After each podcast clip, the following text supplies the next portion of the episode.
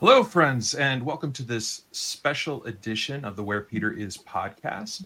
I am Mike Lewis, the managing editor of the website wherepeteris.com, and I am joined by two of our veteran from the beginning contributors, Pedro and Claire.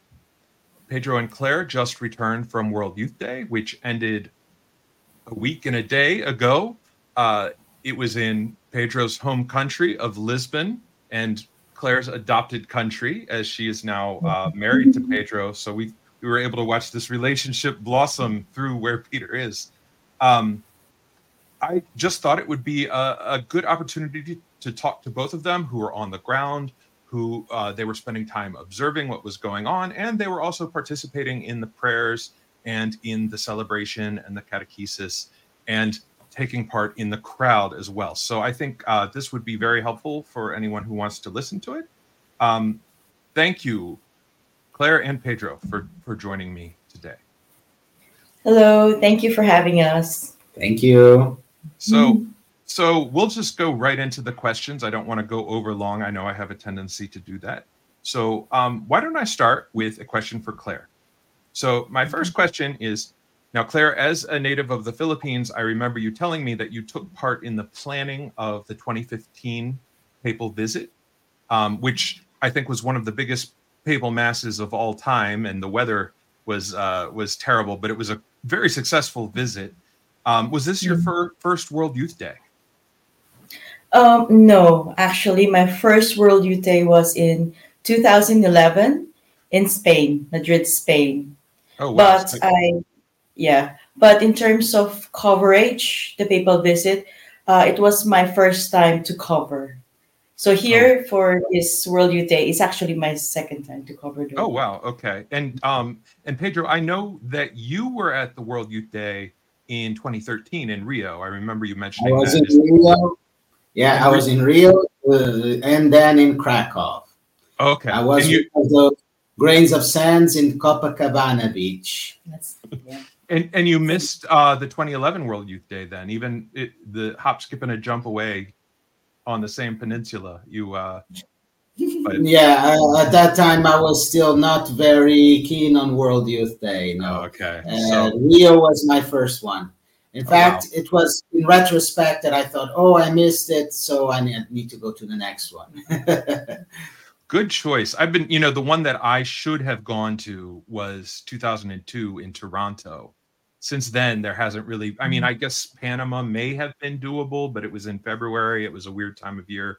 Um but this but you know now i've i've sort of eclipsed the window of of youth but i hope that uh you know my children are able to participate. My oldest is 16 i don't know if seoul in 2027 is the is the best way to start because it's so far away but uh we'll see. We'll see how that goes. I, I, I we we vividly recommend. It's uh, it's uh, an experience that is undescribable. Uh, only if you have uh, only if you have gone through that experience yeah. are you able to really to really understand what World Youth Day is all about. Mm-hmm. So yes, it's a it's a wonderful experience, and it it helps um, mold your mold you into your adulthood, your vocation. Uh, it's impressive. It's really geared towards helping the young people become adults and adults in the faith. And I think God God helps a, a lot in that. we feel God driving us uh, towards what He wants us to be. I'm I'm going to ask you a little bit about your personal experiences as pilgrims uh, in a little bit. But my first question, or my next question, which uh, goes back to what Claire said earlier. So you, both of you, went as members of the press corps this time. Mm-hmm. Um, you were able to obtain credentials through Where Peter Is. Both of you have your joint project, The City and the World, which is a journalism uh, project that was initiated by the two of you. Um, and you were able to go to press conferences, write stories, wear the press badge. Um, can you talk? A, a lot of people, obviously, out of the people who go to World Youth Day, only a very small number are those that are able to actually uh, participate in the press conferences and the I guess the media coverage side of it. Maybe you can uh, talk a little bit about that experience. So you go first. Yes, you go first.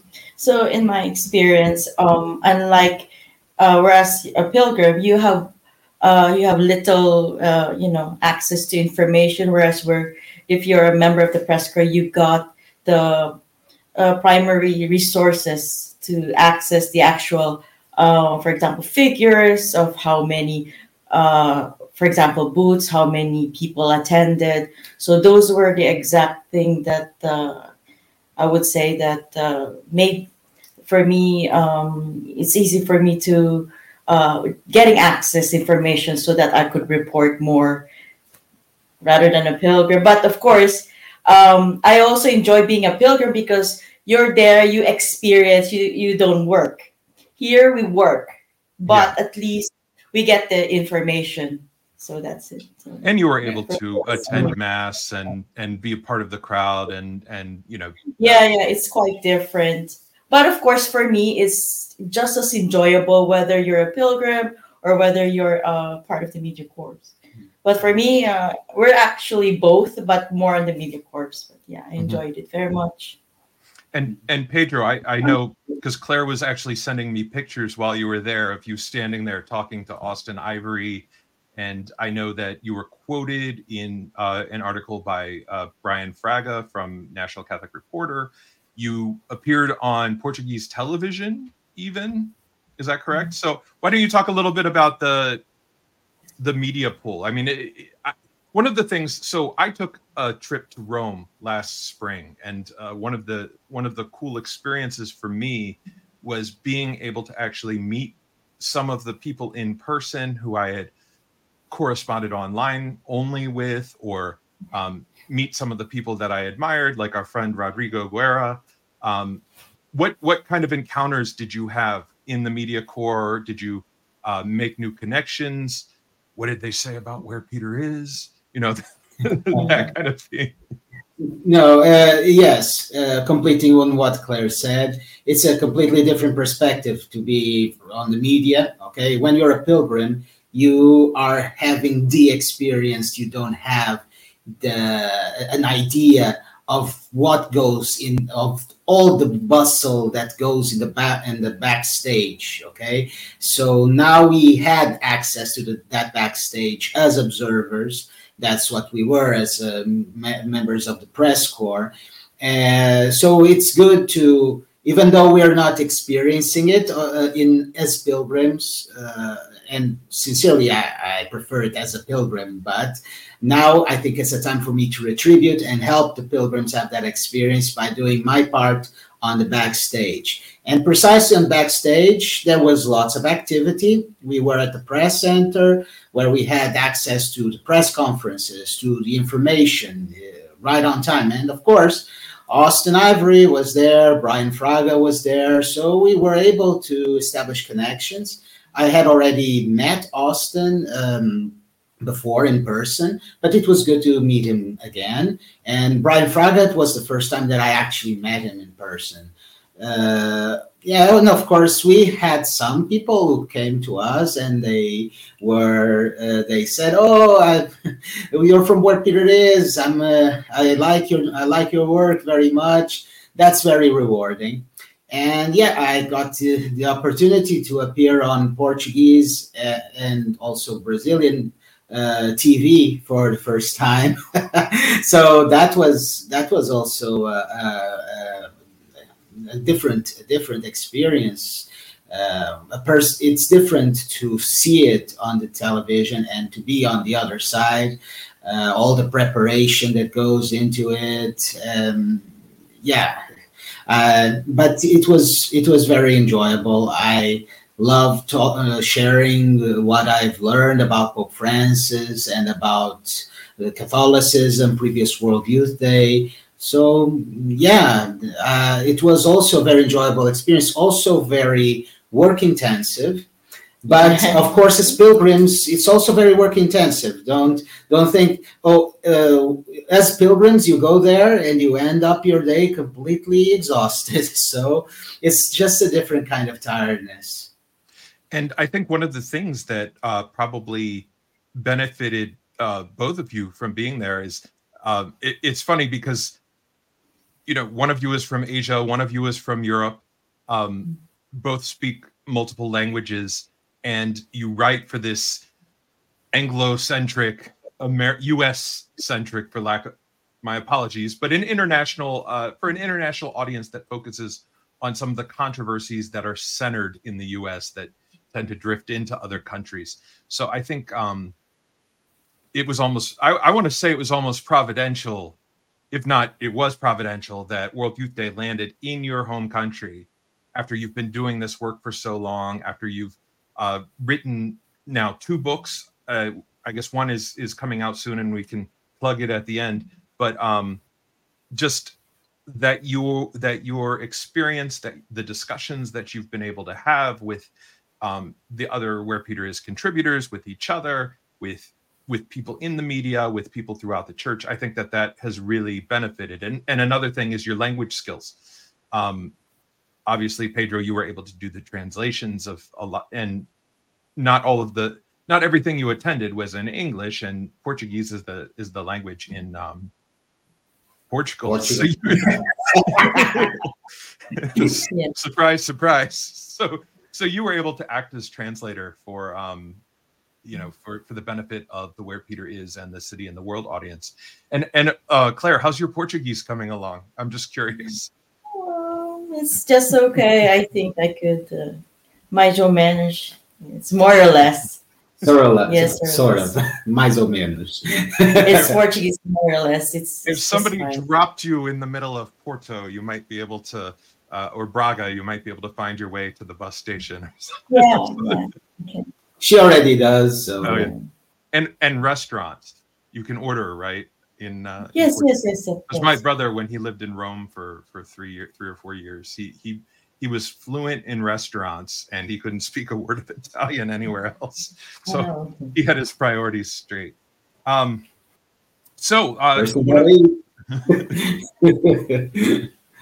the, it, it's interesting because I think some of the things that that some of the controversies in the lead up to to uh, World Youth Day did not really materialize in the way that certain people feared and certain people anticipated. One of the one of the issues was um, catechesis, obviously based on that mis misquote or or uh, misinterpretation of Cardinal elect Cardinal elect Aguiar's um, his uh, his quote about we're not trying to convert people in the context of interreligious dialogue. Um, some pundits were saying, "Oh, why isn't there evangelization?" When he never said we don't we don't want to evangelize. He just said we aren't trying to. It was the proselytism versus the evangelization thing.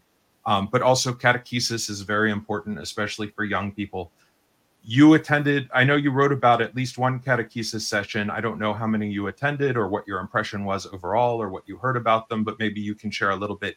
Maybe we'll start with claire talking about uh, the catechesis. So um, i told pedro that we should attend the one nearest to us. So he got the um, wyd app downloaded to his phone. And when you search if you of course you just put your place and then the nearest one uh, you will see immediately which is the nearest one. And it happened to be uh, bishop mcelroy's um, we didn't choose. We didn't choose so it was randomly it was providential as well. It was so. the one from cardinal mcelroy indeed. Yeah. so and bishop English, soto right from sacramento california or what? Bishop bishop jaime soto? Yeah yes, yes, yes. He was also there. It was two. Uh, so of course uh, we didn't choose uh, in uh, in Korean or Ukrainian. There were other languages. We chose the, the nearest to us in a language that we would understand, which was English, uh, and it, that was it. And the catechesis was profoundly Christocentric. We also interviewed some youth who showed that what transpired uh, to them was profoundly uh, Christocentric. Yeah. They were we were surprised by the maturity of, of, the, of their answers. These are not uh, you know, young people who do not know their their faith. These are people who know. When you ask them, they would say uh, the problem is secularization, and they even say that they were very happy that they have access to to the bishops, to the cardinals. I mean, seeing them um, giving catechism towards them is just uh, it's just amazing for them. Um, through World Youth Day, it's easy. It's like for them, it's you can access them everywhere you go. That's yes, each catechesis say. had at least one bishop, oh, and wow. many languages. Many languages. Many languages. Many sessions. I was scrolling down the app to count them, and at, the, at a certain moment, I, I, I gave up. I just went to the official stats because I could not count them anymore. So many, and throughout three days, three days, each day uh, an amount of those catecheses. Uh, so wow. that was extreme. Of course, there's evangelization. I, I, can't even fathom how a person can actually be there and not see how profoundly Catholic the whole event is. Mm-hmm. You cannot say that. Uh, you cannot say that it has it is secularized. It's not, or, or that it's just a, a festival that young people go there to just be. No, no, there's catechesis, there's veneration of relics, there's adoration, Eucharistic adoration, there's so many Catholic activities. And I remember when I was a pilgrim, uh, in the we were in the bus, we were praying the Rosary. So this is not just a festival; it is a profoundly religious experience, Catholic religious experience. So the image that come that people try to paint of it is completely distorted someone who is there cannot recognize what has been said on the part of those who want to criticize World Youth Day because they want to criticize the Pope. And I mean that's usually the root of it, I think. And and everything that happens at World Youth Day is is attributed or or blamed on the Pope and twisted in the in the worst possible way. It all it all started because they tried to they took uh, Bishop uh, Cardinal elect Aguiar's words out of uh, out of context, and they did it when Cardinal Aguiar was uh, when his name came out as one of the future cardinals from Pope. So it all flows from there, and from there it flowed to World Youth Day, and World Youth Day had to be criticized. Well, and I, I, I mean, it's funny because he was, I forget the day that he was named a cardinal, but the interview that he was quoted from was like six days before he was being interviewed by a secular outlet i believe so he's yeah. speaking about he's looking at it from the perspective of what can a non-catholic expect when they go. And one of the things that people say if you have a non-catholic friend that you bring to a catholic event a lot of times when they're hesitant they will say are you going to try to convert me? And you know that's one and one of the responses is no i'm not going to try to convert you. I just you, you know come. If you feel comfortable you'll be you'll be okay. Um and kind of going into that um i know that you covered i know that pope francis took part in a dialogue at the nunciature in lisbon with a group of religious leaders from different faiths. Um, there was a press conference afterwards that you covered i believe with with several of them. and um and so maybe you can speak a little bit about that aspect and also uh, what you encountered in terms of um, non-Catholic youth or participants that were there. Did you notice any any interreligious uh, events going on? I know that there was a charismatic event that went on uh, simultaneously, but it wasn't really connected to to World Youth Day. But maybe if there if there's anything that you can that you can speak about that. Me? Okay. okay. No, we were there. There were 17 religious leaders coming out of the nunciature. We saw a Hindu leader, Buddhist, sheikh. Is that sheikh is actually relative. Portugal has a very good tradition of interreligious dialogue in that regard. That sheikh, the representative of the Islam community, was one of the few uh, Islamic leaders that I know of that defended Benedict XVI during the controversy of the speech of Regensburg. It was actually very interesting. He wrote an article uh, to a secular newspaper saying he was taken out of context. This is not what we should not we should not uh, pile up on him. This is not what he was trying to say. His message about uh, peace among religions is valid. Of course, he could have expressed himself better, blah blah blah. But yeah, so we have this experience, and of course uh, Portugal was well positioned to make this uh, interreligious dialogue um, uh, a part of uh, um, a good uh, part of World Youth Day that would come out, be highlighted, but it does not, in in the least, obscure the evangelization. The evangelization is the central point the interreligious dialogue is something that also happens in conjunction with World Youth Day, but of course the the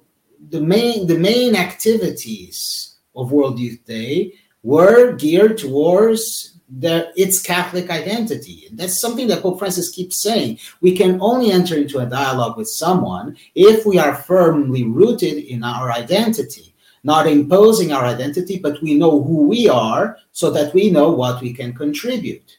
And of, of course, those interreligious, those other religious leaders, they knew, they knew that, and they didn't mind. They were there to talk. And the talk that they, the, the topic of their talk was precisely what Cardinal elect Aguiar had said in that interview.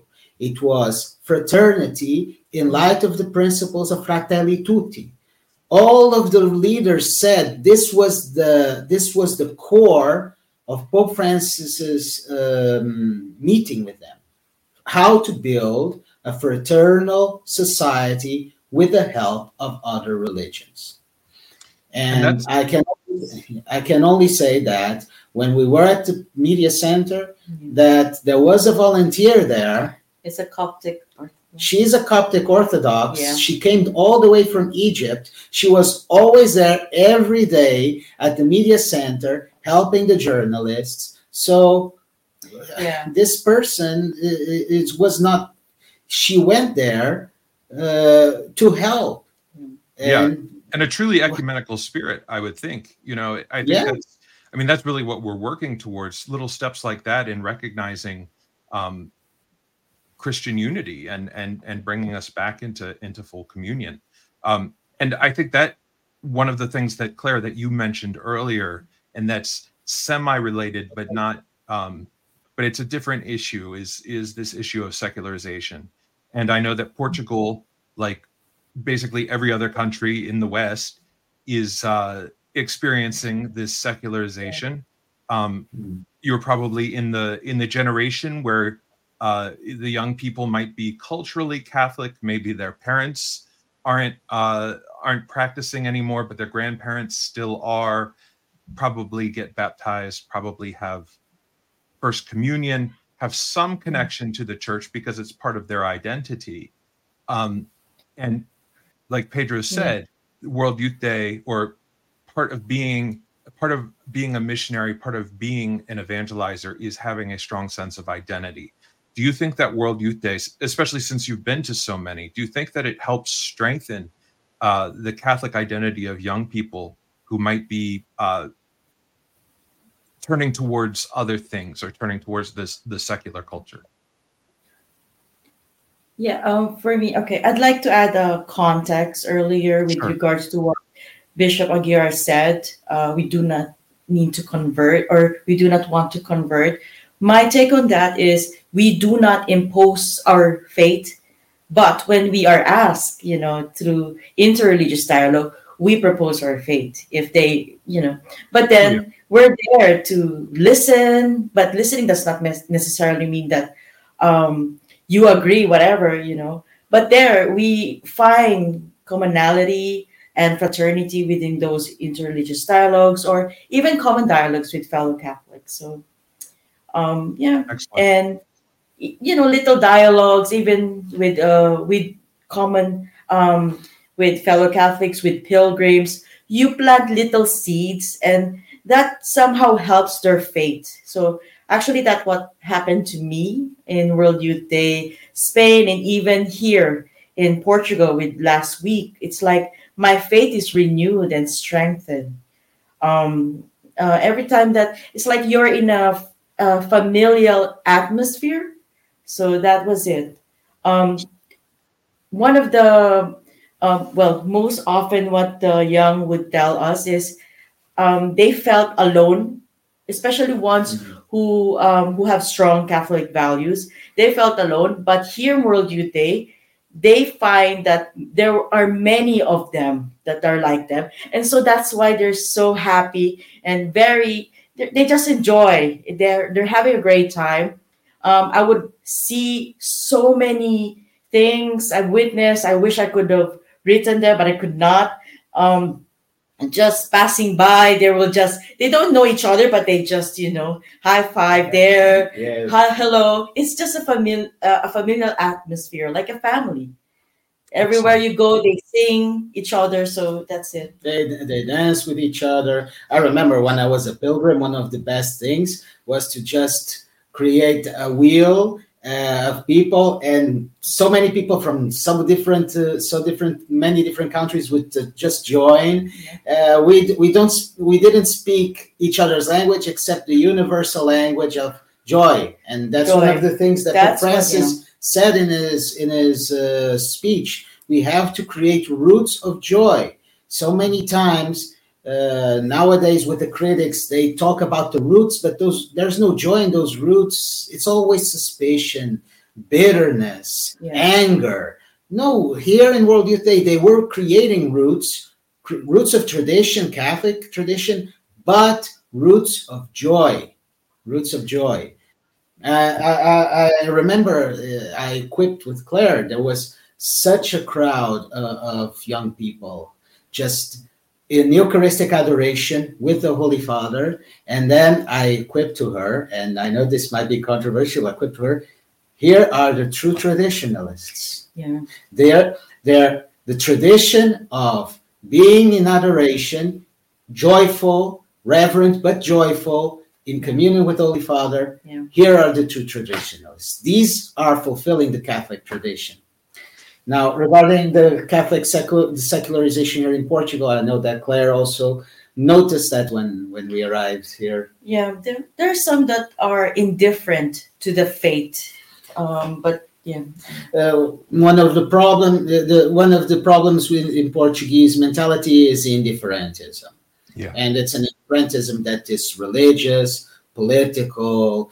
Uh, in, in uh, people just go out minding their own business sometimes it, it is good because we are not as polarized as the Americans in terms of politics, but it's also it's we go to the opposite extreme. Okay, yeah. so uh, yes, it's very difficult to light uh, set uh, the Portuguese people alight, and in this sense, I think we did it. This this was an event. Uh, yeah, the seeds have been planted. Correct. So. We can we have to be patient that's what we we went to a vocational fair uh, in which priests and religious would propose a vocation to the young people who were passing by and they all said we don't know if it's going to happen i'm not expecting a boom i know i'm planting the seed the world youth day is based on this principle there's a seed planted i i remember i'm not talking about those big things that uh, sometimes the critics want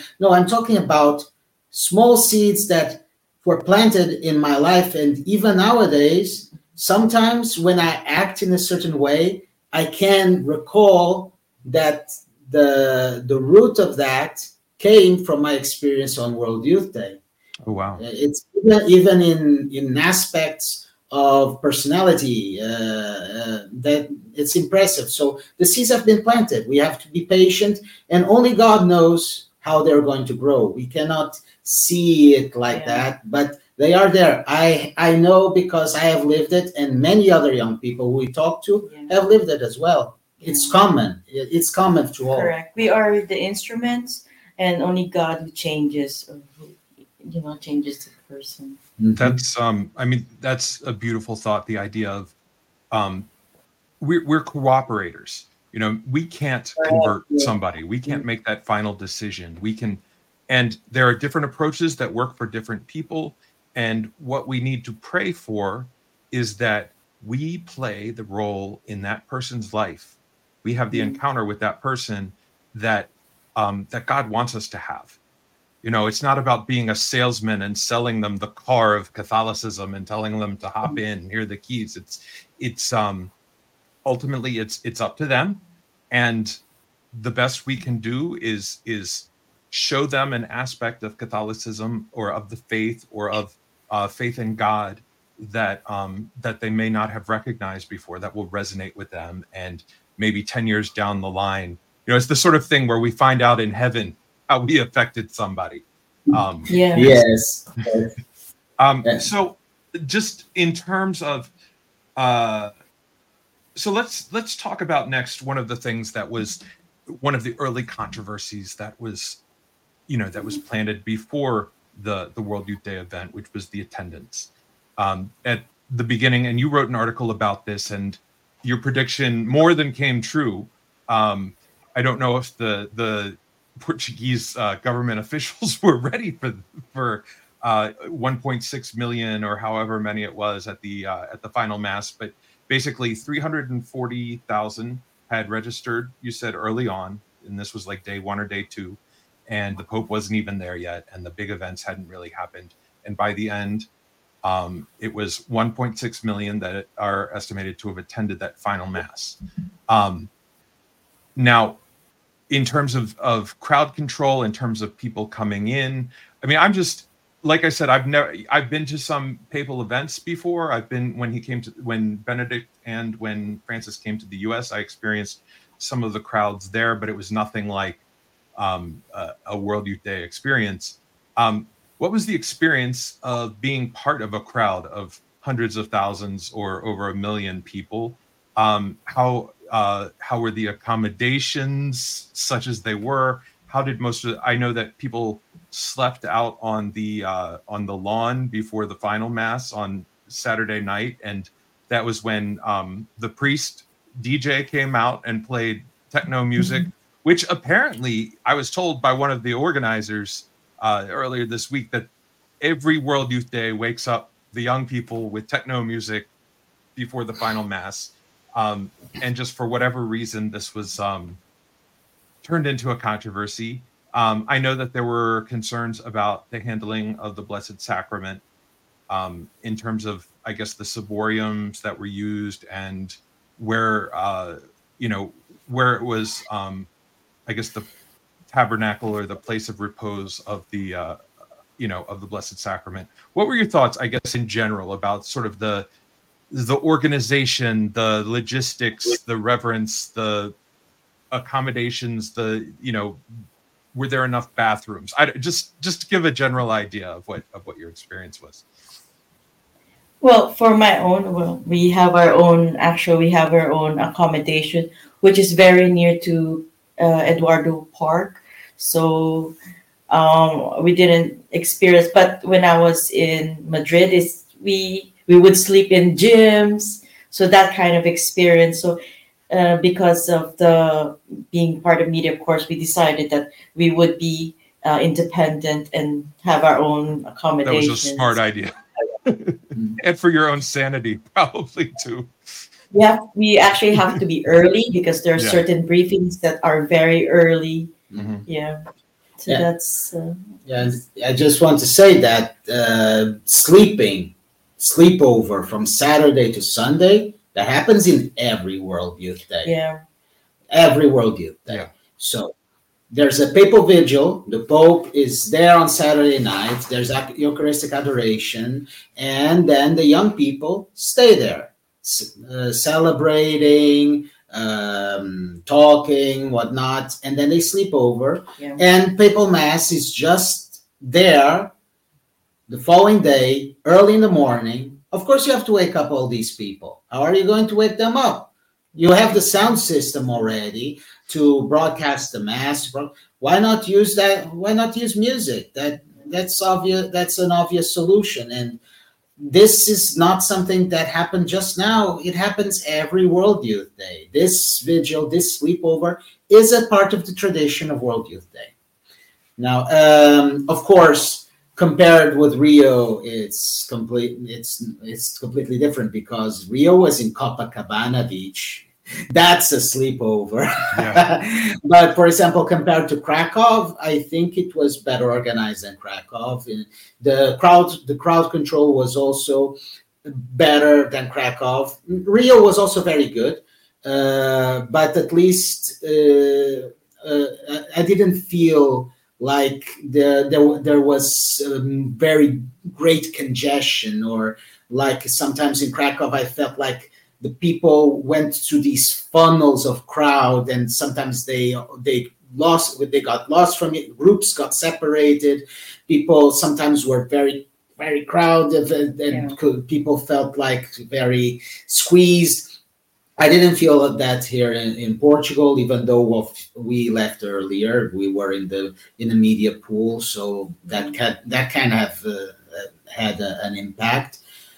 But yeah, yeah, I think it was well controlled in terms of crowd control, and although there's a bit of inconvenience where when you would get the food, it's far, but maybe that's part of crowd control so that people will not be entering all at the same time. So uh, that's my. The, the idea is uh, one of the one of the bad things that we can tell about the organization is that, of course, uh, the food could have been distributed closer.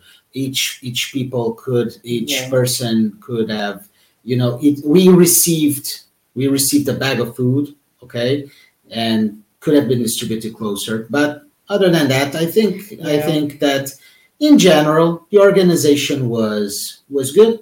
It was better organized, of course. Mm-hmm. I think even in my experience, yeah.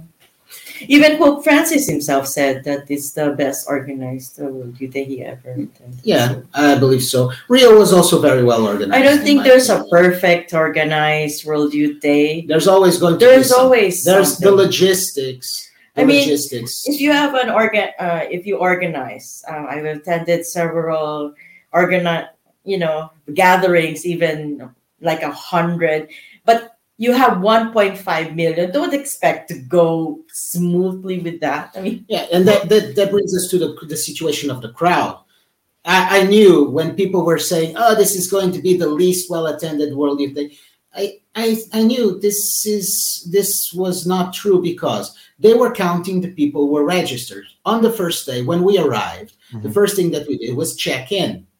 So but this was the first day. There were still many people all around Portugal, people still arriving. Yeah. And of course, they, they would not check in right in the first day. And they were comparing the number of check ins in the first day with the mass attendance of other World Youth Days. Of course, yeah. the disproportion was the proportion does it didn't make any sense. This comparison, we knew we went there to check in we were on we were just on the first day. Many people are still arriving.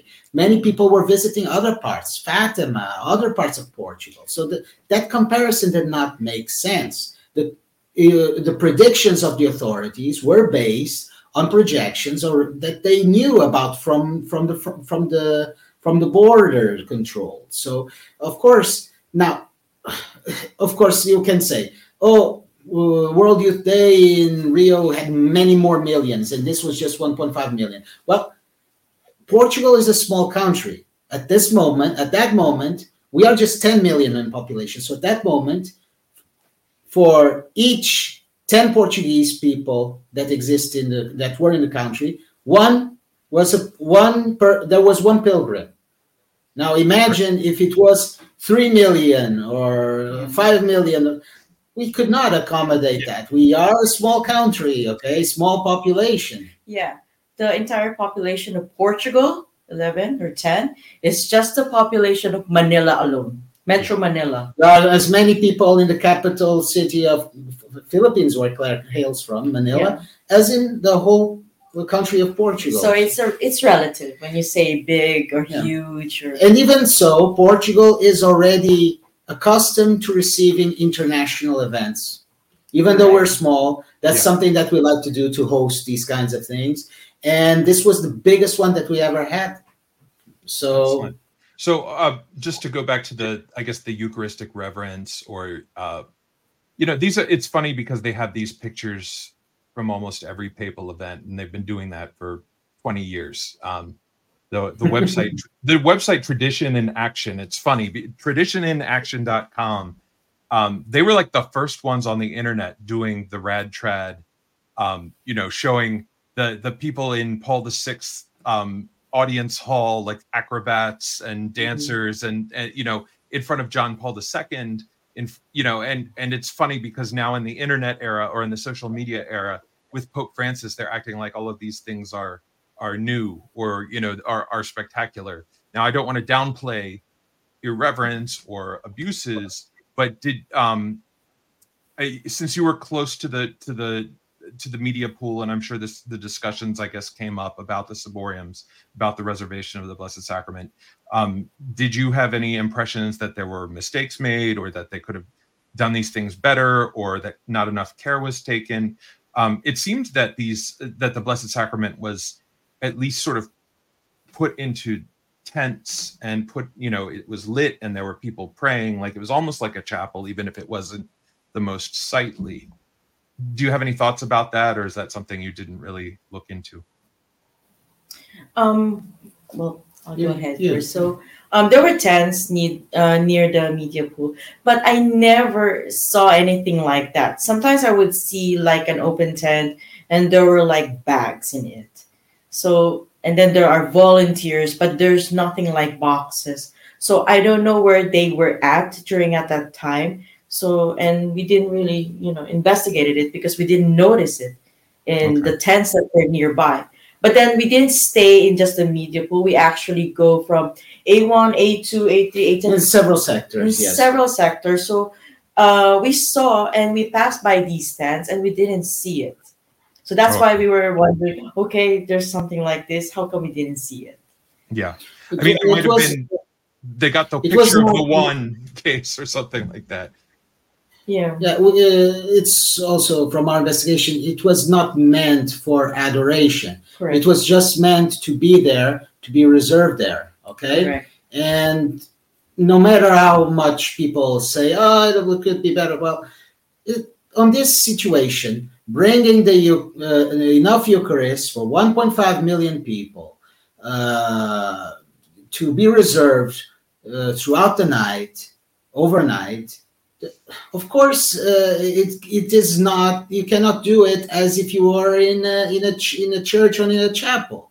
Some some concessions have to be made but for logistics purposes even to protect the blessed sacrament because there was the, there was dust there was uh, yeah. this was an open field okay so they did the best they could during the, yeah. their circumstances. It cannot be as perfect as in a church, yeah. but it is the best that can be done with the logistics. And it was not meant for adoration. The adoration was something that happened yeah. afterwards when people started to get curious. But as we we yeah. didn't we just saw the tents right. and we didn't we didn't see it we didn't notice it because the tents were closed yeah. okay. the tents were closed so um, were, it was pre-consecrated hosts i guess that yes that they were pre- before the mass for the next day is what actually oh, and then i have to add on that so of course we always refer to the app so in the video here uh, you would see that there's adoration and it's the only one that uh, mentioned that this is the only session adoration. The adoration with the holy father with was the, the only adoration, adoration, that is scheduled on the app. It, nowhere did it says that you, there adoration here and there in this tense it doesn't say that. Those adorations that you saw were adorations that happened uh, because people started to get curious and then they knew oh they, the volunteers so okay the lord is there. Oh and they started adoring. And just from that you can see that these are not irreverent young people these are not irreverent young people. Just like the ones that were outside, eventually dancing or singing, were not irreverent. They didn't know what was in those tents. Okay, mm-hmm. so um, the, as soon as they knew, oh, the, our Lord is there, they started adoring. This is not irreverence. Yeah. During the Eucharistic adoration with the Pope, the day before, The Pope that was with the young people. He put the monstrance, and suddenly 1.5 million. people completely quiet. Yeah. Completely quiet. You cannot you could hear anything. Yeah. Yeah, you could hear a pin fall if if you are not in an open field, okay? And uh, the pin doesn't make a sound in the dirt, but still uh, you could it's impressive. Yeah. 1.5 million people completely silent turn towards the Blessed Sacrament. That's the most extraordinary. It's extraordinary. How can people say that these young people are irreverent towards the Eucharist so that they don't know the value of the Eucharist, yeah. the, the, the real presence? What we saw is was not people who don't know the real presence. Yeah. So um, we're running out of, or we're getting towards the end. So I want to ask the big question, obviously, that we haven't talked about yet. Pope Francis um, he so he arrives on Saturday. Is that when he arrived at, at World Youth Day? And um, obviously has his adoration. Um, just first of all, how close did you get? How did he look? Did he seem in good spirits? With you know, did his health seem like it was doing well? Um, how did his message uh, touch the people? And um, just I guess whatever you can say about the the Holy Father's time with the young people at this World Youth Day.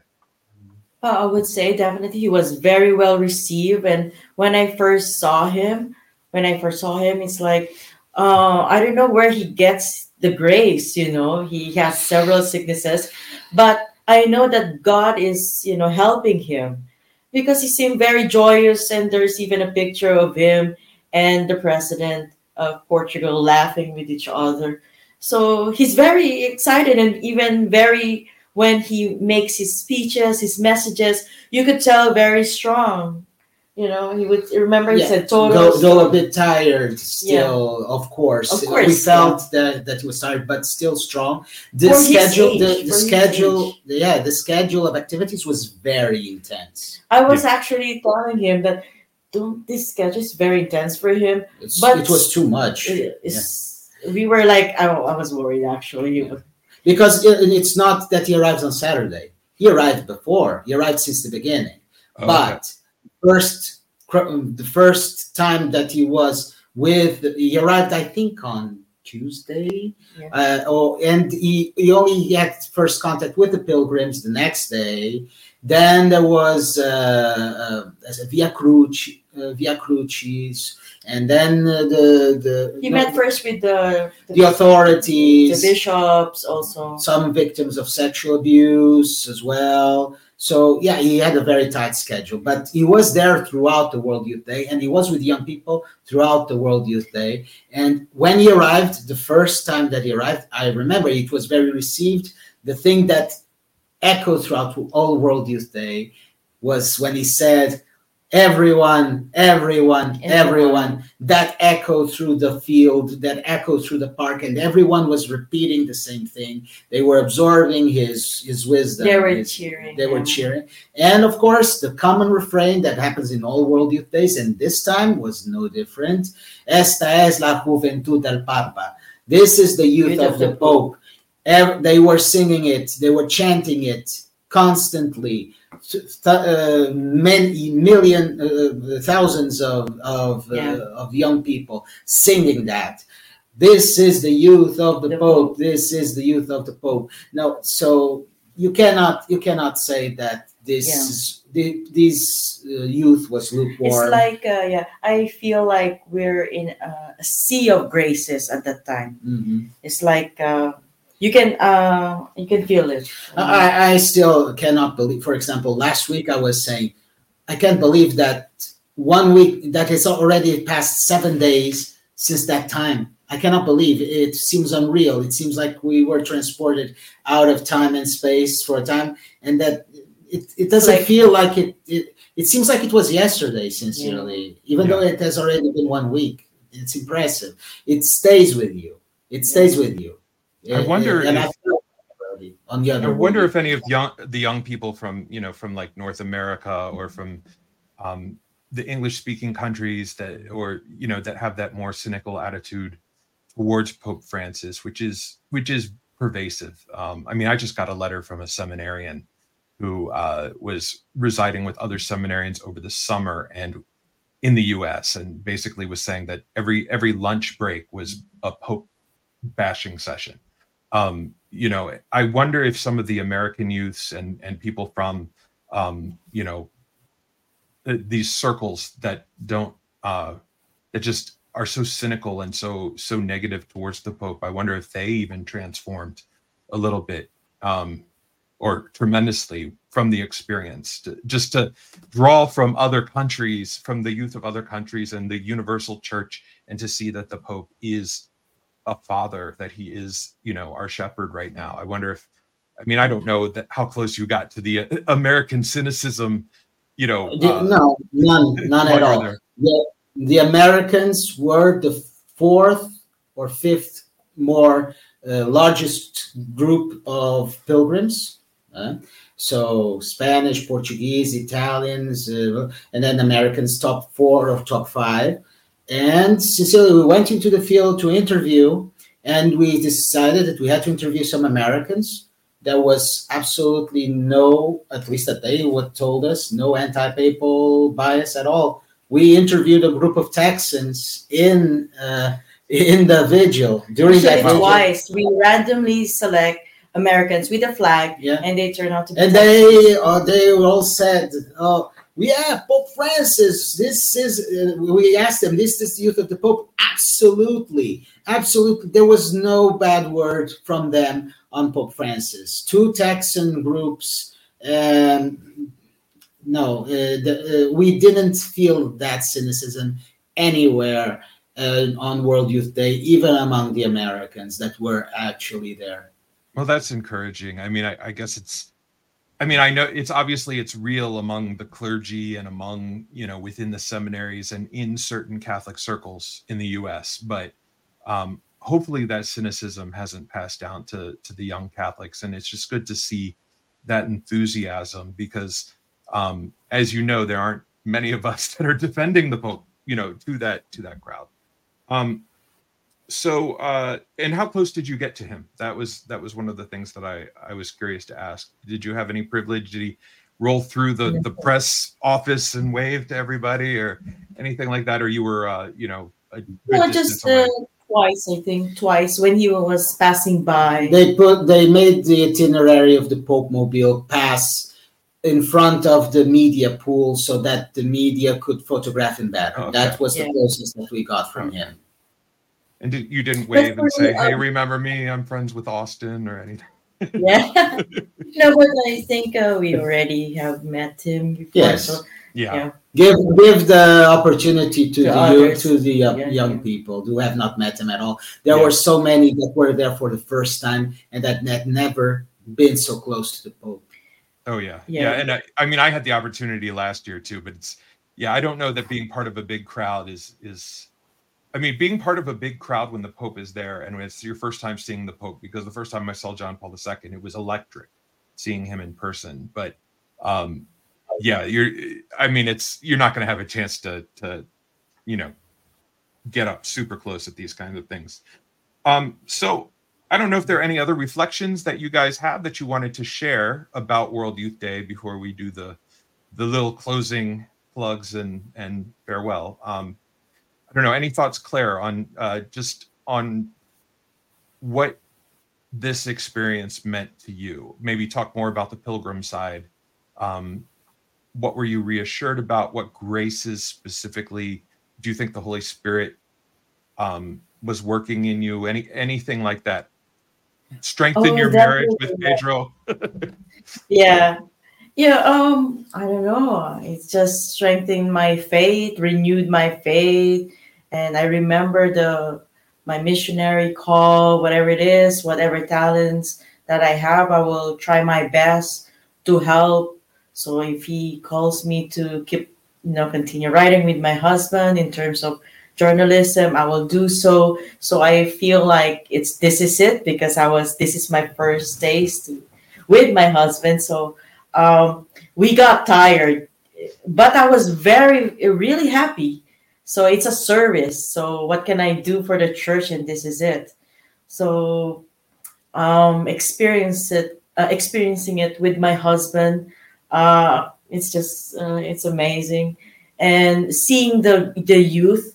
Uh, I feel like I'm. I feel like uh, I feel like I'm one of them as well. That you know, the faith uh, is alive and it just influences me here. That's right. And Pedro, any thoughts from you? Well, as I said, it was unreal, as usually World Youth Day is. Uh, at this moment, I do believe that there were things that touched me. The when Pope said everyone, everyone, everyone. Yeah. When the Pope said the only time when you look, you can when it's permissible to look down on someone is when you're helping them rise up. And uh, that vigil, the sunset was amazing. The with and they had some drones scribbling the message of the Pope in the sky. Oh, yeah, yeah. yeah so it that. was it was it of course it's an un, it's unreal. But just like with Rio, I know that in my life there's a pre-Rio and a post-Rio. Mm-hmm. And uh, I know that this is also going to happen here, but the seeds are there. Let's see where they bring, how they grow. Let's see how they develop. It's still early to say, but let's let God surprise us. Excellent. The God of surprises. Um, yeah. So, well, thank you for joining me. Um, why don't you share a little bit about uh, the city and the world and how people some, can subscribe? And I don't know how many articles you wrote about World Youth Day that are there. Um, you can also find them on wherepeteris.com, and I'll make sure that where Peter is has all of them by the time by the time this is posted. But um, and it'll link back to to the city and the world. But why don't you share a little bit about that project? Sure.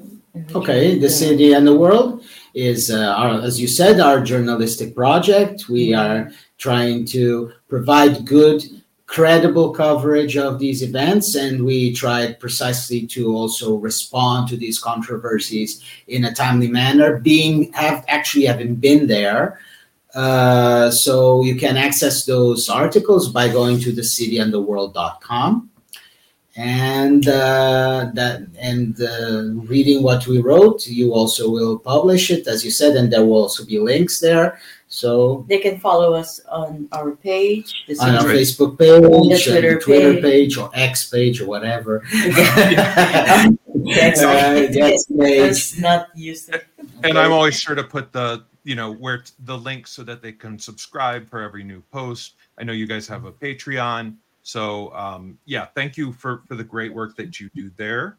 Um, so yeah, absolutely. Uh, for those of you who are who are watching, please uh, you know, sub- click subscribe, like this like this podcast. Uh, go to City and the World, the city and the world.com. Go to wherepeteris.com. Subscribe to both websites. We're both working together to help support the church, support the magisterium.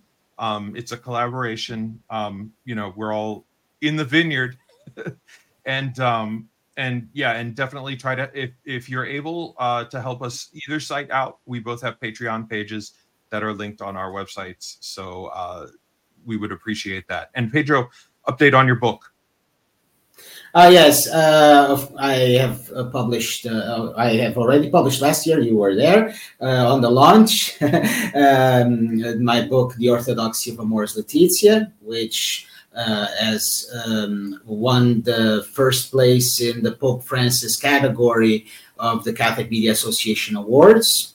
Uh, so that's uh, one it explain tries to con- counter the arguments that say that Amoris Laetitia is heretical or heterodox. And now, uh, um, uh, hopefully, uh, very soon, we will also launch. I'm also going to launch the um, the book Heresy Disguised as Tradition. So be on the, look for that one. It's also very interesting, which is precisely to um, try to uh, tackle the issue that we see on so many traditionalists. So if you perceive that the Pope is going against tradition, uh, they say, oh, if you perceive that the Pope is going against tradition, then you are free to just reject what he's saying. You you can just go on your own as long as the Pope, as long as, and you go with your own perception of tradition. And that book shows the historical precedent for that, uh, and it's not very good. Yeah, it's uh, yeah, it, it's the overarching ideology that is, um, at least from the right, that is opposed to uh, Pope Francis and really the entire uh, church since before the Second Vatican Council. I would almost say since the First Vatican Council. So anyway, uh, thank you once again, everyone. Uh, thank you to Claire and Pedro for joining me. Um, please, uh, the links, we will have links in the description uh, below. And uh, thank you for joining us. God bless you. Goodbye. Thank you for having us. Thank you God for having us. God bless.